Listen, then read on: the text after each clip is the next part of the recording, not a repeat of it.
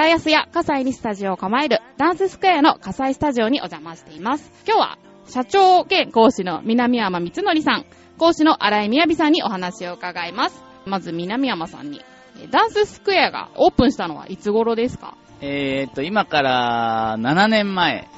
と2006年の5月ですね。場所はそれぞれどのあたりにあるんでしょうか？はい、えっ、と、場所は、あの、最初はあの、浦安で2006年にオープンして、で、葛西はその2年後にオープンしました。で、浦安はあの、駅から3、4分のところにありまして、葛西はもう駅前にあります。駅前に大きなピンクのダンスの看板があります。こちらを目印にすればわかりやすいかと思うんですが、こちらのダンススクエアという名前の由来について教えていただきたいんですけど、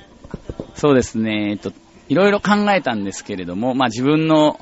名前を入れるスタジオがあったりとか、いろいろあったんですけど、まあみんながダンスを楽しんで練習できる場所があればいいなということで、まあダンスのできる場所っていう風に探して、あの、何かかっこいい名前ないかなと思って、場所で探してたらなんかスクエアっていうのが、あの、出てきまして、で、それで、あ、そしたらもうそのままダンススクエアで行こうかなっていう感じで、まあ安易ですけれども 決めちゃいました。わかりやすい感じで。どのようなレッスンプログラムがあるんでしょうか？そうですね。えーっと、まあ、基礎であるバレエがあったり、えージャズダンス、で、あのーまあ、あの、テーマパークとかのオーディションを受ける子たちのために、えーまあ、対策のレッスンとしてテーマパークダンスのレッスン。あとは、えーシアターダンス、まあ、ミュージカルとかでよく使われるダンス。はい。あとは、ま、その中でも、あの、タップダンス。えー最近ちょっと流行っている、えー K-POP っていう、韓流のね、あのー方が好きな、あの、ダンスもやっています。え K-POP ってもうそれすでにジャンルが確立されてるんですか？最近そうですね、あのーやっぱり人気がすごくて、で、あの、その K-POP を踊りたいっていう人が結構多いので、そう、K-POP の踊りをやるっていうような感じの、確立されてるのかなね。確立されてる、もう最近はそうですね。はい。どんどん時代に適応していかないといけないんですね。エンターテインメントですからね。講師の方は何名ぐらいいらっしゃるんですか？今20名ちょっとですね。じゃあ、その講師の中のお一人ということで、みやびさん。はい。みやびさんは主に何を教えておられるんでしょうか、えーとですね、ダンススクエアでは、あの、さっきジャンルの紹介がありましたけれども、あの、社交ダンスのレッスンもやっていましてですね、社交ダンスの講師をしております。社交ダンスだけですか、一応そうですね、あの、ご要望があったら、あの、ピラティスのインストラクターでもあるので、うんあの、プライベートレッスンやったりとかもできます。ダンスをやってて、はいスタジオの雰囲気というか、はい。どんな感じですか？素晴らしいスタジオです。あーなるほどもう社長がねはい目の前に社長社長目の前にいますからね。でも社長の人柄ですね。あの、あそういうあの本当にいい人がたくさんいます。先生たちも素晴らしい先生がいっぱいいます。ー先生たちははいどんな人たちがいるんですか、そんな人たち。性格でも、あ、性格でも。その経歴でも何でも。あの、やっぱ社長が式出身、劇団四季出身で、テーマパークダンサーなので、まあ講師もそういう方が多いですよね。式の方だったり、テーマパーク出身だったり。はい。あとは、それこそ、えっ、と、K-POP、あの、アーティストのバックダンサーさんをしていたりとか、すごい、いろんなジャンルの方がいます。プロとして活躍されてるような。そうですね。もう現役の方ばかりです。なんか皆さん仲良さそうですけど、はい実際はっていうことで どうどうですか？実際仲いいですね。あの、どうなんですかね？他のスタジオだとあんまり先生同士の交流ってないんだと思うんですけども、ダンススクエアはみんな仲いいですね。なぜか。なんです、ね、社長の人柄でしょう。なるほど。生徒さんは、はい。どんな人たちが来るんですか？生徒さんも、えーっと、そうですね。メインはやっぱりテーマパー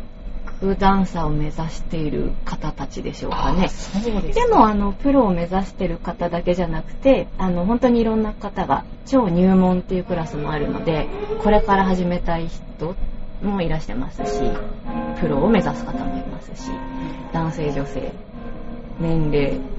えー性別問わず、いろんな方がいらしてます。はい。下はあいく、つえーと、からとか？キッズクラスがあるので、幼児。下は3歳から。上は、社交ダンスの方を含めると60歳ぐらいまで。あ、そうですか。はいはいじゃあ随分年齢も幅そうで広い。すね。そうですね。そう考えると。うんうん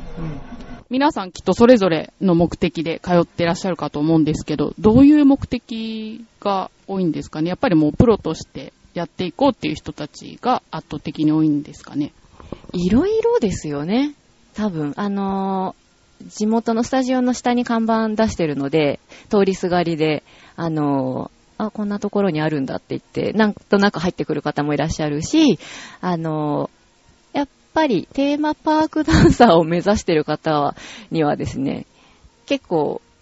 自分で言うのもなんですけども、ダンススクエアって割と名前が知られておりまして、口コミで、あそこのスタジオいいよとかっていうので、プロを目指してくる方もいらっしゃいますよね。そうなんですよね。あの、本当にお二人、みやびさんと南山さんね、ネットで検索すると、いっぱい、関連ワードといっぱい出てくるんで、ややっぱ違うなぁと。調和表の別の番組で、パフォーマンスドールの曲を FM の時の主題歌で使ってた人がいて、東京パフォーマンスドール出身のみやびさんということでね、みやびさんの名前を聞いてびっくりしてましたね。はい。ご存知の方も多いかと思うんですけど、お二人はですね、プロダンス競技会で優勝経験もある一流の社交ダンスのペアということでですね、まあそんな方に教わっている、本当に優秀なダンサーさんがいっぱいいらっしゃるんじゃないかなと思うんですが、じゃあですね、南山さん、これまでのダンススクエア活動を教えていただけますか？どんなイベントとかやってきたとか。たくさんイベント出ましたね。で震災があったりして、ここで頑張ろう浦安、つながろう日本実行委員会っていうのを作りまして、復興を目的としたイベントを開催したり、あとはブライトンホテルさんで踊らせていただいたり、イクスピアリのステージで踊らせていただいたり、あとはまあテーマパークの、はい、イベントなどで、はい、参加させていただいたり、あとは、この前宮古島で 僕たちは踊りましたり、赤坂ブリッツでも踊らせていただいたり、今年だけでもうとんでもない数の 本番を やっています。はい、次々舞台があるので、そんだけ過密スケジュールってことですけど、例えば1日に何ステージぐらいはいけるんですか？うーん、何ステージ、まあ、1, ステージが何曲かっていう問題もあるとは思うんですけど、まあでも現役でやってる時は30分のショーを5回やったりとか、はい。まあまあでもそれ結構、あ普通、普通な感じですね。みやびさんは？私もあのー昔、えっと、ジャニーズの舞台で、その時もやっぱり1日5回公演が一番多かったですね。あの、そんなに長くない公演だったので、1日5回でしたね。ダンサーさんはやっぱそれをこなすだけの体力も精神力も培われるってことなんですかね。そうですね、あの、ないとできないですね。舞台っていうのはやっぱ体力は最低限ないとやっぱできないですね。じゃあですね、これからイベントがあるということなんですが、こちらのイベントについて紹介していただけましょうか。はい、えっ、と、今度、えー8月の6日火曜日と7日水曜日に、えー浦安文化会館小ホールで、まあ、あの、ダンススクエア始まって初めてやる公演です。で、発表会とかは今までやっていたんですけれども、まあ、あの、先生たちが集結してやるダンス公演というのは初めてで、かなり気合が入っております。はい。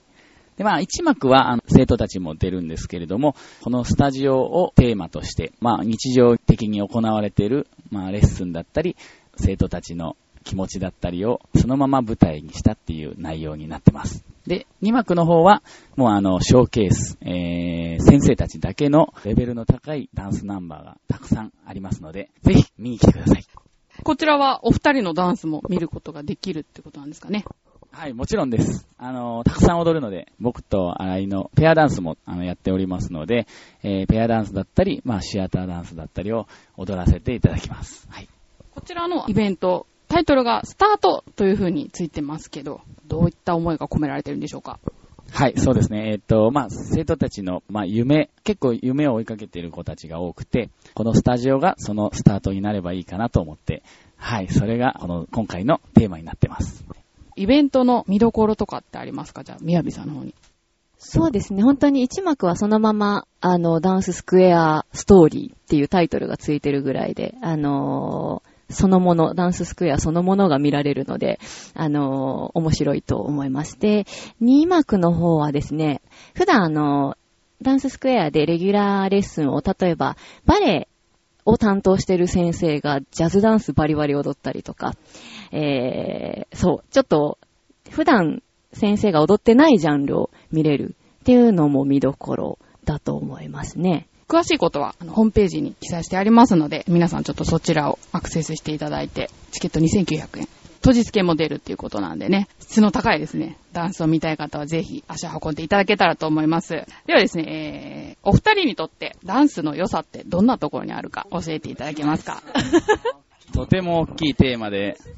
ダンスの良さ。そうですね。もう20年近くダンスと関わってきてるので、考えるとちょっと難しいんですけれど、まあ、本当にあの、ご飯を食べるような、歯を磨くような感じでダンスと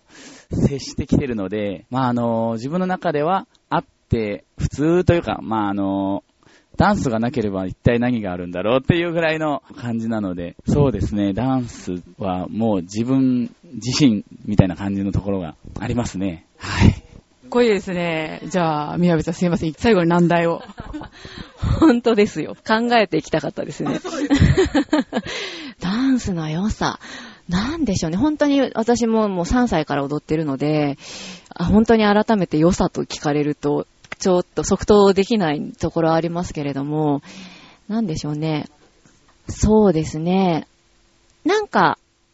まあ自分が本当に踊ってて素直に楽しいから踊ってるわけなんですけども、なんか、やっぱ見てる人が喜んでくれるとか、あの、その自分たちの踊りを見て、あの、なんか感動して元気になってくれたり、笑顔になってくれたりしたことが、それがどんどん伝わっていって、みんなが幸せになれたらいいなっていう 感じですかね。自分もやってて楽しいですし、それでさらに、あの、見てくれてる人が喜んでくれたらもっと嬉しいですね。その、そこですかね。続けてるのは。はい。ありがとうございました。お二人の詳しい話が聞きたい人は、番組八方美人の過去放送を聞いていただけたらと思います。ということで、南山さん、今後、ダンススクエアが目指すところ教えてください。そうですね。また難しいですけど、やっぱりたくさんの生徒たちをプロとして送り出したいと、もう常日頃思っていますので、どんどんどんどんね、プロの世界で活躍できる生徒たちを育てていきたいというのが、もう一番の思いです。ありがとうございました。ということで、今回はダンススクエアの社長兼講師の南山光則さん、講師の荒井みやびさんにお話を伺いました。ありがとうございました。ありがとうございました。そしてこの街には人の数だけ束ねられた太いロープが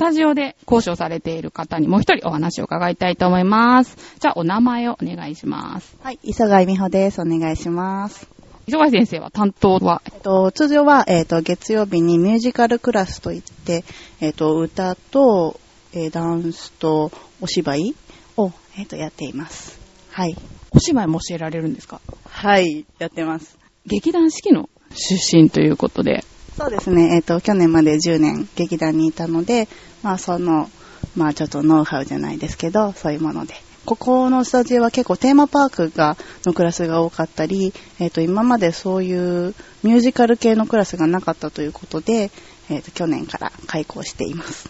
生徒さんの中には劇団式でやりたいっていうような人もそうですね。ちょこちょこいるみたいなので、その子たちと、まあ、普通に、えっ、と、ダンスで目指してる子でもやっぱり表現力にもつながってくると思いますし、そういった意味でこちらでやれたい、とても嬉しいなと思ってます。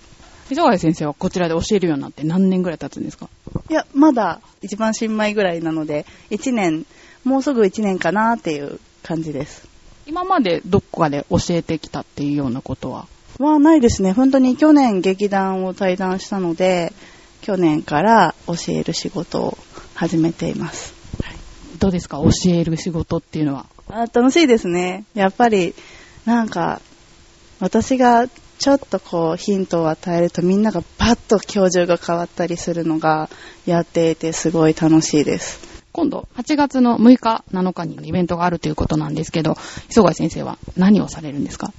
えー私はですね、一部で、えーストーリーテラーといいますか、スタジオの受付役ということで、あの、舞台を進行させていただき、二部は、えっと、いろんな踊りを踊らせていただきます。このイベントの見どころはどんなところにあると思いますか？ああ、見どころですか。でも先生方、他の先生方と、その、一緒に作品を作るっていうのが、やっぱり皆さんいろんな各ジャンルでプロフェッショナルな方なので、いろんな方がいて、本当に面白いですね。はい。私もリハーサル見てて楽しいです。先ほどね、講師の方もすごく仲がいいって伺ったんですけど、うん、かなり和気あいあいとリハーサルが進んでて、で、南山先生も、その結構、先生同士の交流も深くなるように結構いつもお気遣いしていただいてるので、それでみんなもう和やかな雰囲気で楽しくワイワイやっています。はい。じゃあこのダンススタジオの雰囲気を一言で言うと、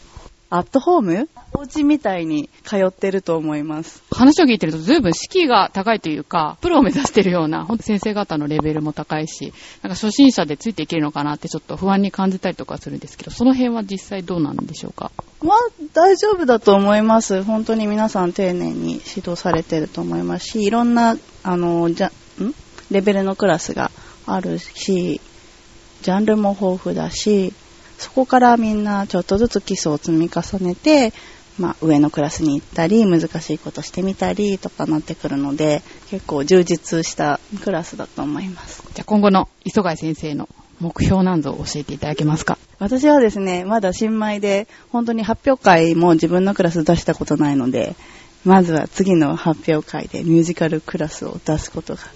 夢ですね。はい。ありがとうございました。ダンススクエア火災スタジオの磯貝美穂さんにお話伺いました。ありがとうございました。ありがとうございました。